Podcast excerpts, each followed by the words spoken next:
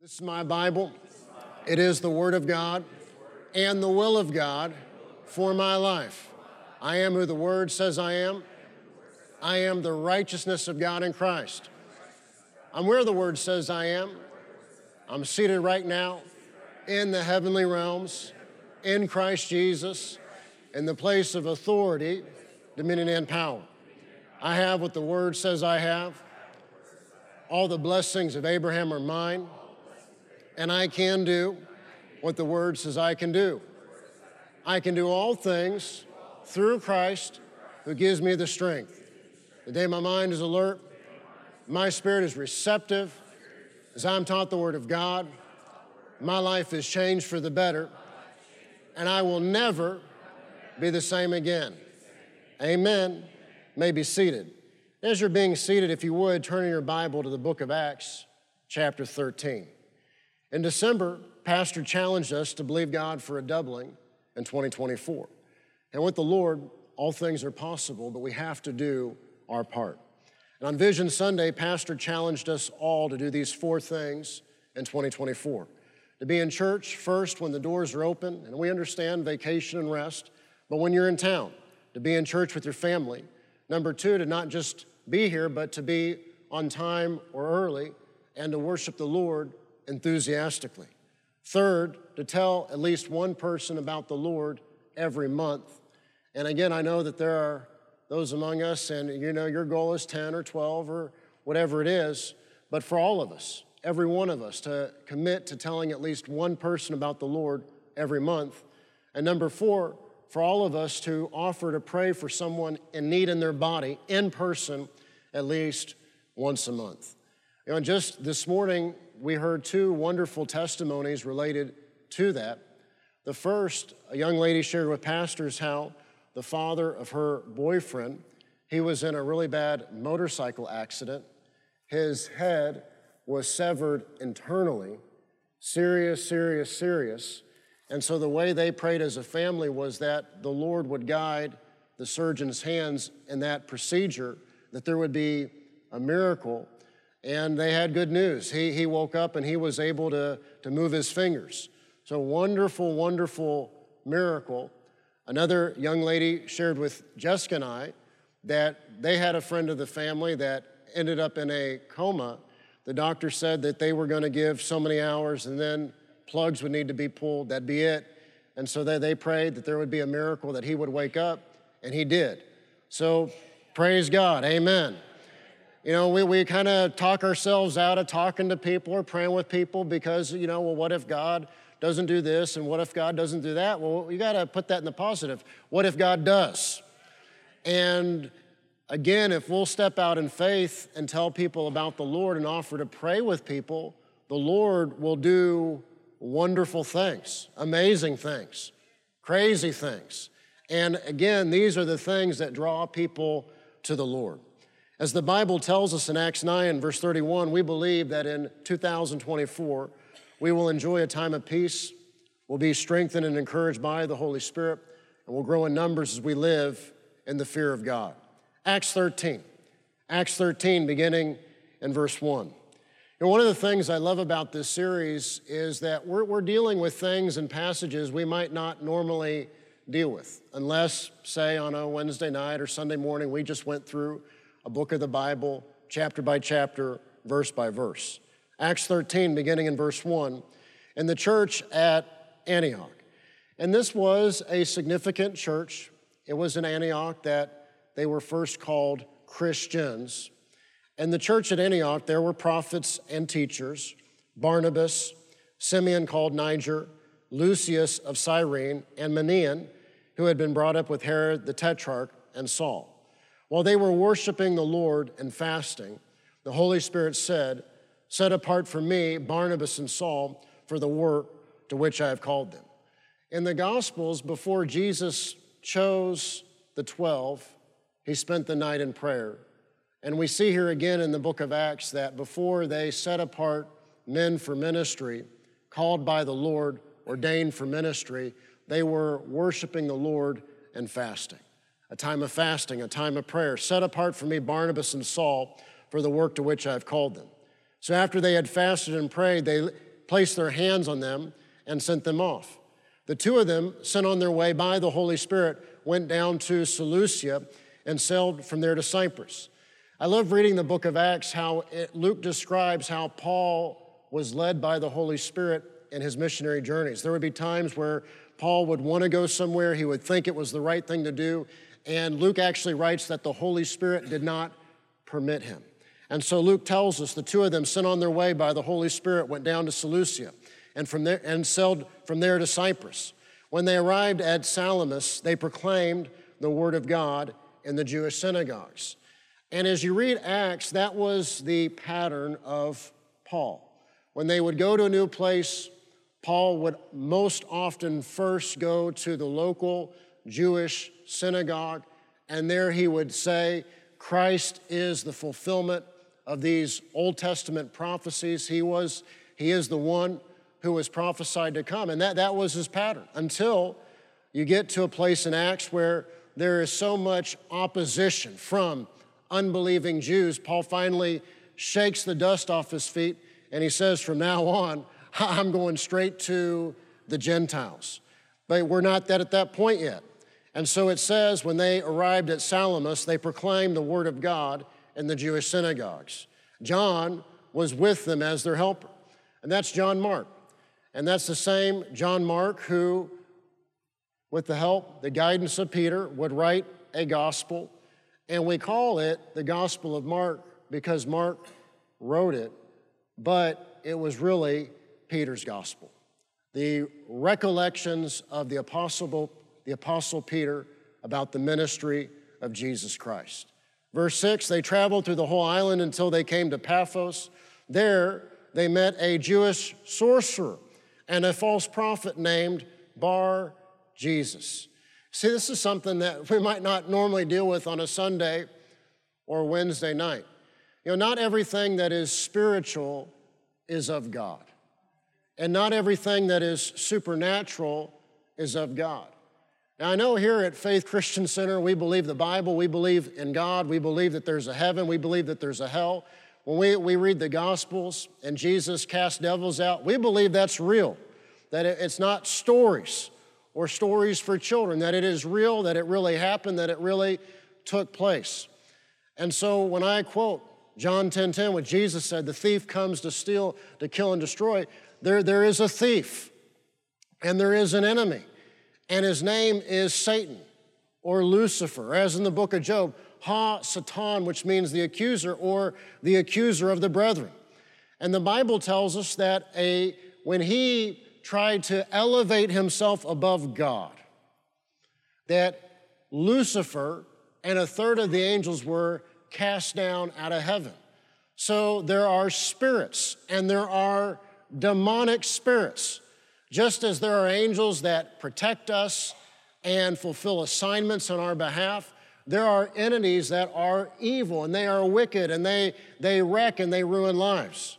If you weren't here Wednesday night, I would encourage you to watch or listen to the message. Pastor so wonderfully dealt with how when you see such terrible things in the news or wonder how someone's behavior can be so evil or so wicked, there's, there's only one explanation that is the devil, and that is demons at work through people.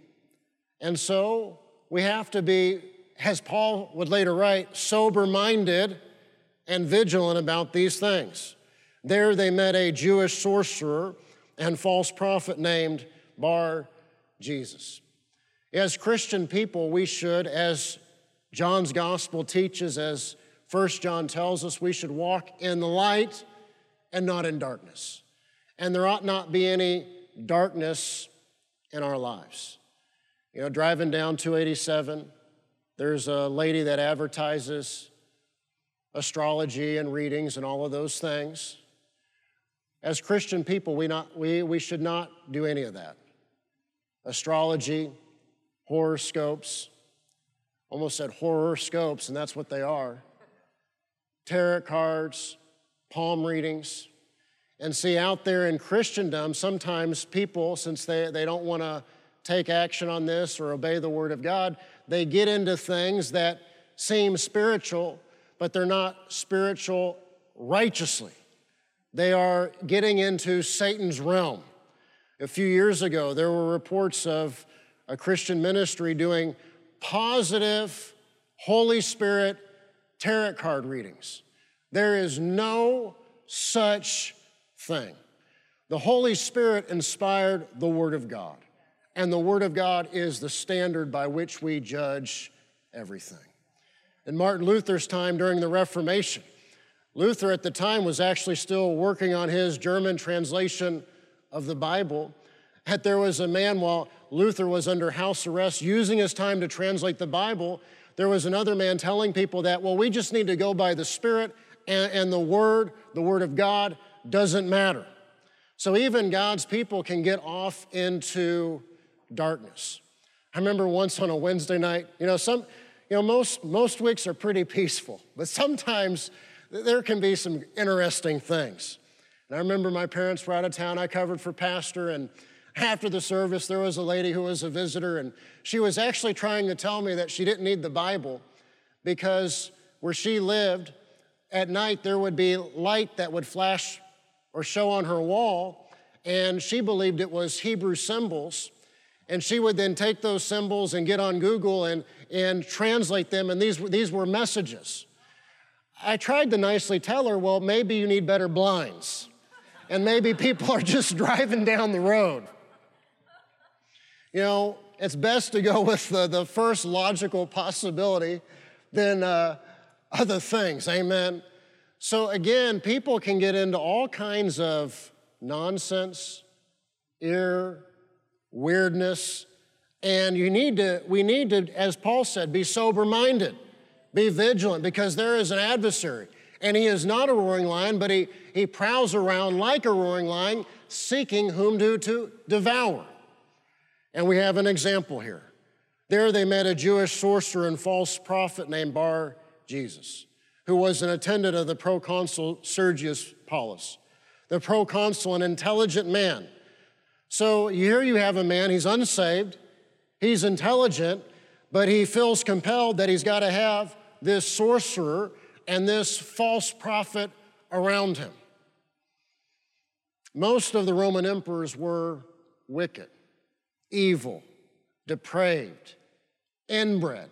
And because they were inbred, most of them were certifiably insane. The one emperor that was considered to be enlightened was Marcus Aurelius, who wrote the Meditations. But it's historical fact that Marcus Aurelius, before they would make a decision regarding military strategy or battle, they, they would get into things like augury, and that is cutting a bird's belly open and spilling the guts out to try and discern what they should do or what's going to happen. You're not going to get a heavenly message that way.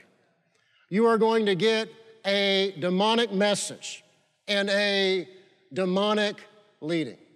I remember as a young man, has traveled with my parents and met some famous people in the Christian world, one of the things that disturbed me is you get around some famous people and they, would have people around them. Almost like rock stars have groupies. But in getting to know some people, I noticed that some famous, famous people had women hanging around that were prophetesses. And I asked my dad about that. He said, Austin, they, they feel so uncomfortable in their own spirituality and discernment, they feel like they've got to have people around them to give them direction. Where do we get our direction? From the Word of God. And if I think the Holy Spirit is leading me or directing me to do this or to do that, or if I'm uncertain, the only lady I should ask is Jessica Lingerfeld. And second to that, my mother. See, if I, I, was asking women at church, that, that would be weird. That there would be something wrong with that. So Luke tells us that the proconsul was an intelligent man, yet as an intelligent man, he had a sorcerer and a false prophet, someone he, he sought guidance from. It'll wreck, it'll ruin your life. The proconsul, an intelligent man, sent for Barnabas and Saul because he wanted to hear the word of God. But Elymas the sorcerer, for that is what his name means, opposed them, and tried to turn the proconsul from the faith. Then Saul, who was also called Paul, filled with the Holy Spirit, looked straight at Elymas and said, You are a child of the devil. I remember Fred Price teaching on this wrong saying in the world. People say, Well, we're all the children of God. No, we're not. Someone is a child of God and if they're born again, if they're saved. But we're not all God's children because not everyone out there in the world is saved. And some people, they're children of the devil. Some people, they're, they're, they're not just children of the devil, they, they work for the devil, and they are, they are emissaries of Satan. And yes, we, we walk in love and we're kind, we're gracious. We want everyone to come to a, a saving knowledge of Jesus Christ. But there are people, and they are, they're not saved, they're children of the devil. And they're not just neutral. It's one thing to be neutral, but they're not just neutral. They are actively working on Satan's behalf. And that's who Elymas was. You are full of all kinds of deceit and trickery. Will you never stop perverting the right ways of the Lord? Verse 11 Now the hand of the Lord is against you. there, there are people and they, they live their life in neutral. You know, when I learned to drive, my parents blessed me with a car that was the desire of my heart. It was, wasn't a six speed, I believe it, it might have even been a four speed. It was, had a manual transmission. Some of the young people might, what's he talking about? Manual transmission. But I, I remember learning that, that car and learning how to drive it, learning the gears and learning how to drive it going up a hill. But if you have an automatic car, you, you have neutral. And if you're in neutral, you're not, you're not going anywhere. For, against. And so there are people that are neutral, but there, there are people that are actively at work on Satan's behalf. You know, that's a lot of what we see going on in Washington, D.C. They're, they're agents of evil. Now the hand of the Lord is against you. Verse 11 You are going to be blind, and for a time you will be unable to see the light of the sun. Immediately, mist and darkness came over him, and he groped about, seeking someone to lead him by the hand. Verse 12. And you might think, man, that, that's tough. But again, we've seen in the book of Acts again and again and again the purpose of miracles, whether positive or negative, negative in this case for Elymas, the purpose of miracles is that people would see the power of God and that Jesus is alive and they would come to faith. Verse 12 When the proconsul saw what had happened, he believed, for he was amazed at the teaching about the Lord. He had been an unsaved, intelligent man who had this sorcerer hanging around for guidance, for insight. But he saw with his eyes the judgment of the Lord, and he made an intelligent decision. I'm not gonna be on Team Elymas, Team Satan anymore. I'm gonna be on Team Jesus. The purpose of miracles is that men and women would come to a saving knowledge of Jesus Christ. And the positive side is healing. Someone being healed or made well in their body, somebody being set free, or the blessing of the Lord. It's like the, these testimonies we heard this morning, the Lord wonderfully moving on the behalf of prayers of wonderful, faithful people that are a part of Faith Christian Center. There's also the other side, and that is the judgment of God against sin and wickedness and people actively opposing the gospel. Acts 13, verse 9, let's read it again. You might say, why are we going to read it again? We, we need to hear it. And people sometimes don't know the God that we, we serve. He is a holy God, He is a righteous God, He is a God of justice. And yes, He is a God of love and grace and mercy. And the Bible says that the mercy of the Lord is new every morning. Praise God for. We need His mercy. Amen but He is also a God of justice and judgment and holiness and righteousness. And when people try to hinder the gospel, God's going to judge it. When people try and purposely hurt the sheep and hurt people coming to a saving knowledge of Jesus Christ, God is going to judge it. Then Saul, who was also called Paul, filled with the Holy Spirit, looked straight at Elymas and said, You are a child of the devil and an enemy of everything that is right. You are full of all kinds of deceit and trickery. Will you never stop perverting the right ways of the Lord? Now, the hand of the Lord is against you. You are going to be blind, and for a time you will be unable to see the light of the sun. Immediately, mist and darkness came over him, and he groped about, seeking someone to lead him by the hand. And he might say, Well, where, where's the love in that? Where's the mercy in that? God loved the proconsul. God wanted the proconsul to come to a saving knowledge of Jesus Christ. You might say, what about Elymas? Elymas could get saved too. Remember Saul's own story. He was an educated man, a deeply religious man, a Pharisee, yet he was a persecutor of the church. And he was on his way to Damascus when all of a sudden he was blinded by a bright light. And he heard the voice of Jesus Saul, Saul, why do you persecute me? He was literally blinded by the light, couldn't see, off his horse, couldn't see. And Paul, who the Saul who becomes Paul, made the right decision. I'm going to serve Jesus. I'm going to live for Jesus. I'm going to be an emissary of Jesus. And you read in Acts how the Lord sent a man named Ananias to where Saul was staying on Straight Street, and he laid hands on Saul, and his eyes were open, and he received the Holy Spirit. So, is there any grace and mercy? Yes.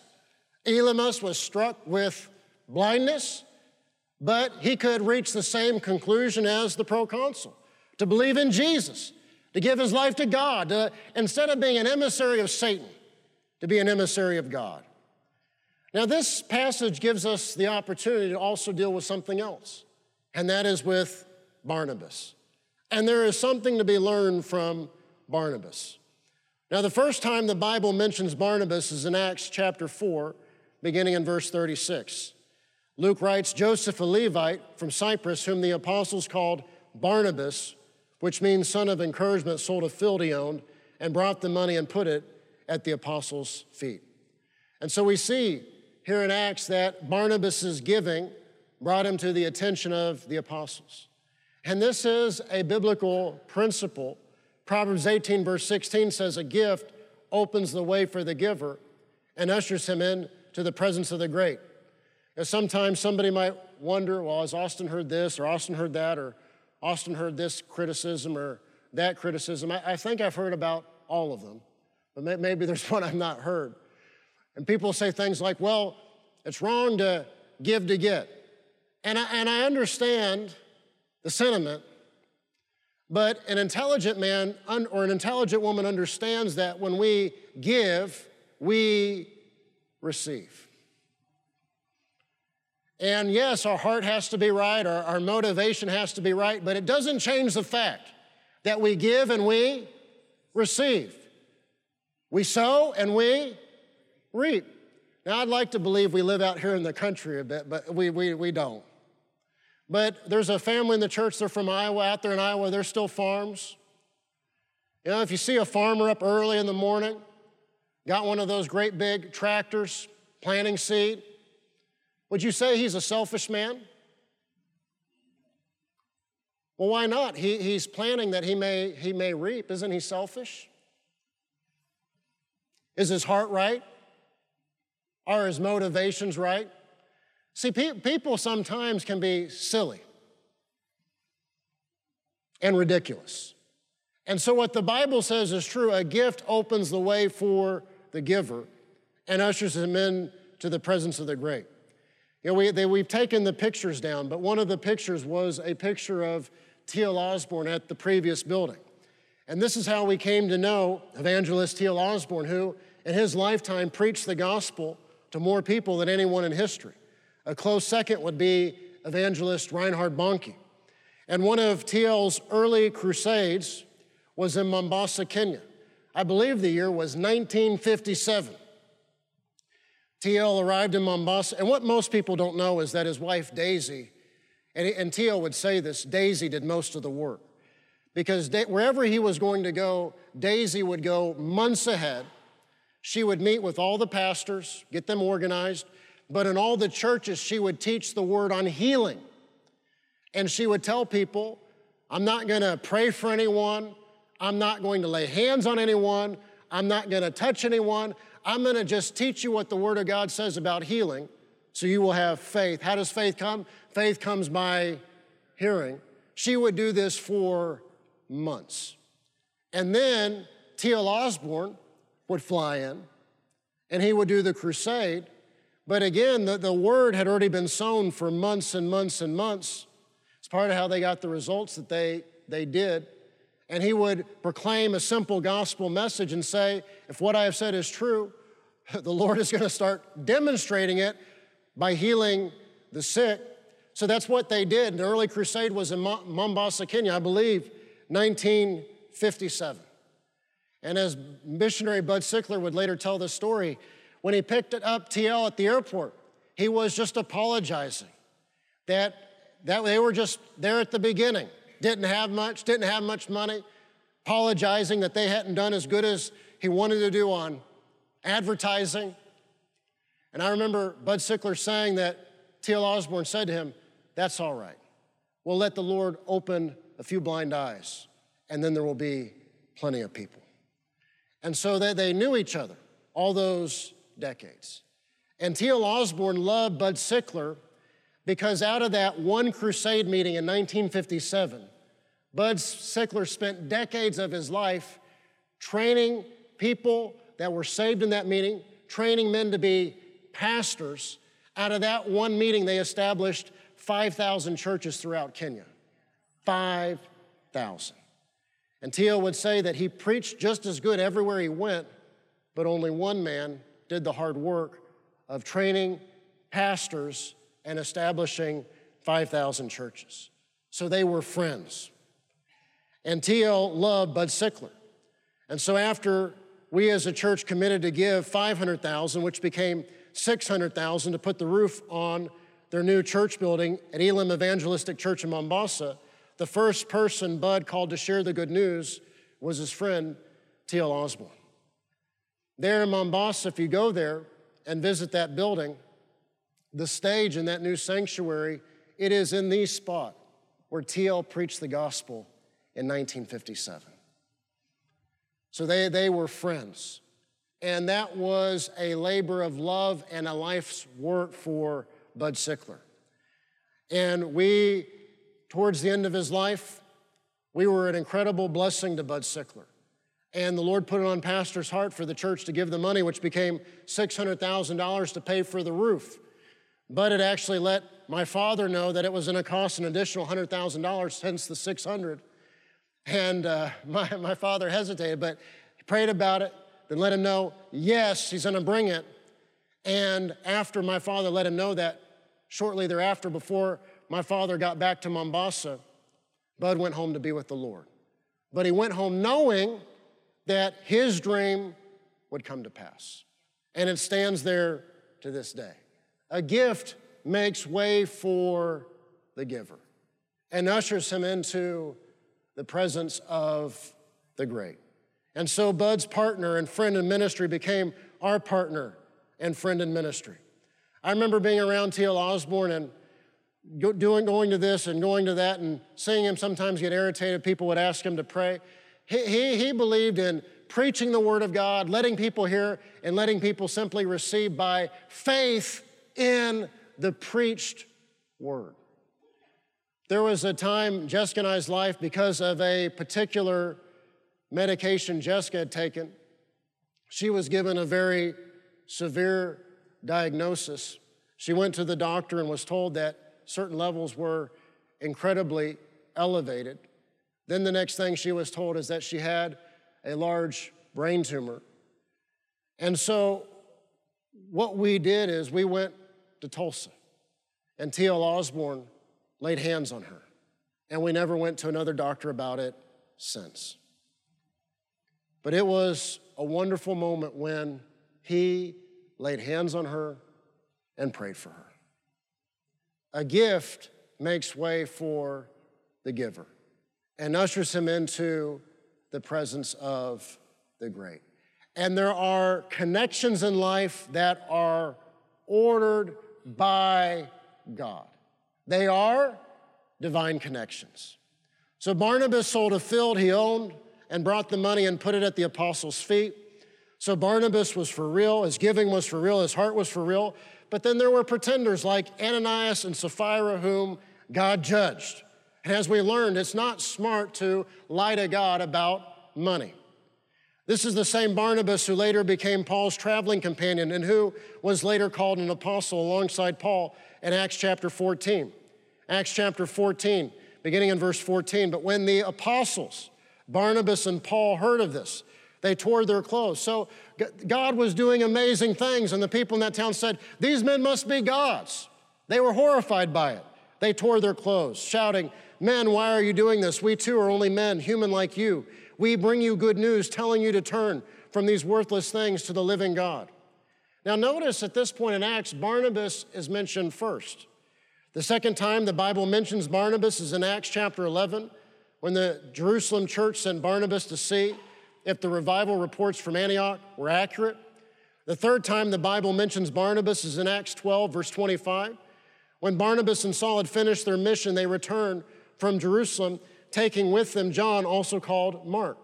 And notice Barnabas is still mentioned first.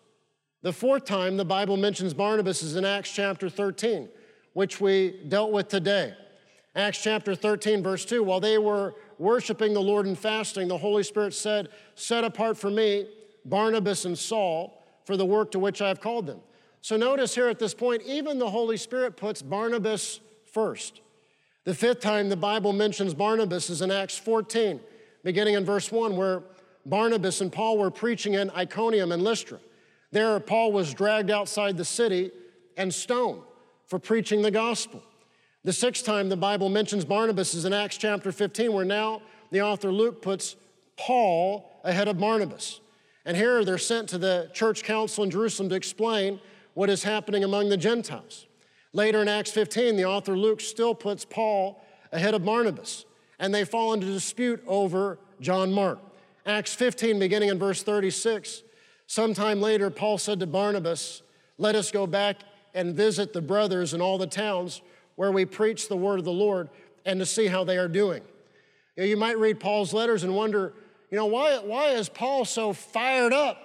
Because he spent the time he had and he gave his life to establish these churches, and even the ones he didn't, to positively build up the believers in those churches. And so then, when there were troublemakers and people up to no good and problems, it fired him up because of the time he had invested. And so that was his pattern to go. And some places like Antioch or Philippi, he spent a long time to see a church established and strong, and then later to go back. So, verse 36, sometime later, Paul said to Barnabas, Let us go back and visit the brothers in all the towns where we preach the word of the Lord to see how they are doing. Barnabas wanted to take John, also called Mark, with them. But Paul did not think it wise to take him because he had deserted them in Pamphylia and had not continued with them in the work. The work is hard, it's not always easy, it's not always your best day. It is labor intensive. You heard me describe how Daisy would go somewhere for months in advance and do most of the work. And then T.L. would come and do the big meeting and get most of the credit. You know, I, have heard my father say again and again, how his ministry spelled? W O R K. And yes, we, we study and pray and we read the word, but that's what we do at home. When we're here, we're at work.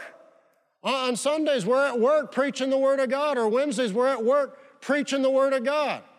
Sometimes people get the idea that if they come work for the church, we'll be here in the, the auditorium Monday through Friday singing kumbaya together. It is work. Now, Luke doesn't tell us how old John Mark was at this point.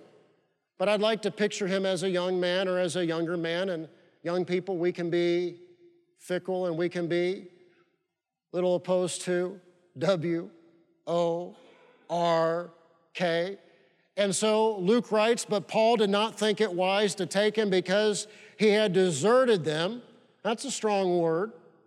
Deserted them in Pamphylia and had not continued with them in the work.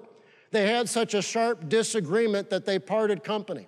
Barnabas took Mark and sailed for Cyprus, but Paul chose Silas and left, commended by the brothers to the grace of the Lord. He went through Syria and Cilicia, strengthening the churches. And you might wonder, well, why at 9 a.m. and why at 11 are, are Pastor and Austin emphasizing this? Because Barnabas is not heard from again. Barnabas, who was so well commended and so well spoken of, and for such a long time, many years, listed first before Paul. And not just by Luke, but by the Holy Spirit himself. Barnabas is never mentioned again.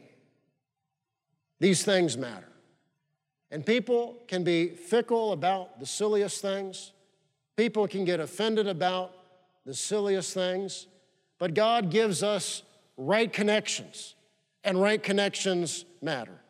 We find out in Colossians 4, verse 10, that John Mark was the cousin of Barnabas, which might help us understand Barnabas taking sides with John Mark against Paul. Well, he's my cousin. She's my cousin. See, you have to decide at some point in your life what's most important what God says or what a family member says. And again, we, we walk in love and we forgive and we're kind and we're gracious, but, but true power with God and answers with God and a blessed life and a victorious life comes when we put God first and we put His Word first. In, in your life, if you're married, you put your husband first or you put your wife first. And if you have children, you put your children first. Recently, one of the older ladies in the church caught me during the week. She was all fired up about some things that she had heard. But she told me, she said, Austin, do people not care about their spouse? Austin, do people not care about their children? It's priorities. The work of God, or what your cousin thinks, or how your cousin feels. He's upset, He's disappointed. He's blue. He's offended because Paul don't want to travel with him no more. See, what comes first is the work of God. What comes first is the mission, the assignment, the task, and the purpose. And so they disagreed over the cousin. And Barnabas is not heard from again. It's the last time Barnabas is mentioned in the book of Acts. So, a couple of things. Number one, don't be like Elymas. Don't hinder the gospel or people being saved, or you could end up blind or dead and in hell. Now, I'm going to apply this a second way. We're a church. I think most everyone here today is a believer in the Lord Jesus Christ. That means we're all sheep. So, in the house of God, don't try to hurt a sheep. Don't try to hinder a sheep. Don't try to harm a sheep. Like that illustration I just used, don't put your own selfish needs or wants or desires above the good of a brother or sister in Christ, or you could end up blind or dead and in hell. And someone might say, well, Austin, grace means that judgment doesn't apply to believers. That is nonsense. Not read your Bible. Paul would write to the church at Corinth about immorality going on. And Paul wrote, expel the immoral brother, remove him from your midst. And then Paul himself said that he prayed that the man's flesh, his body, would be handed over to Satan for the destruction of his flesh, that his soul may be saved on the day of salvation. The judgment of God. And somebody might say, Austin, where's the grace and mercy? It's there. Lord, judge him and judge him in his body, that he will repent, that he may be saved on the day of salvation. See, that's what the New Testament teaches. That's what the Apostle Paul stood for. So don't hinder the gospel or people being saved, or you could end up blind or dead in hell. And I'll, I'll apply it the second way don't hurt a sheep, don't harm a sheep, don't hinder a sheep or a brother or sister in Christ, or you'll face the consequences. And second, when God gives you a divine connection, like Barnabas had with Paul, don't mess it up. The right connections lead to success. The wrong connections will sabotage and shipwreck your life. Paul would write, Bad company corrupts good character. And that is true 100% of the time. But there is good news failure is not final with God. Failure is not final with God. And I, I look, look, I, you know, I like, I would still like to consider myself young. You know, 40, I don't know when you can no longer consider yourself young. All right, Pastor Sue says 70. I'm sympathetic to John Mark. He's young. He wants to go home. He missed his mother's cooking. But Paul didn't have time for any of that. He was on a mission from God. But praise God for grace and mercy. And praise God that failure is not final with God. Later in 2 Timothy 4, in verse 11, Paul wrote to his son in the faith, Timothy, only Luke is with me. Get Mark and bring him with you because he is helpful to me in my ministry. So praise God for his grace. Praise God for his mercy. And John Mark would write Peter's gospel, which for someone that doesn't know about Jesus, it's the shortest gospel.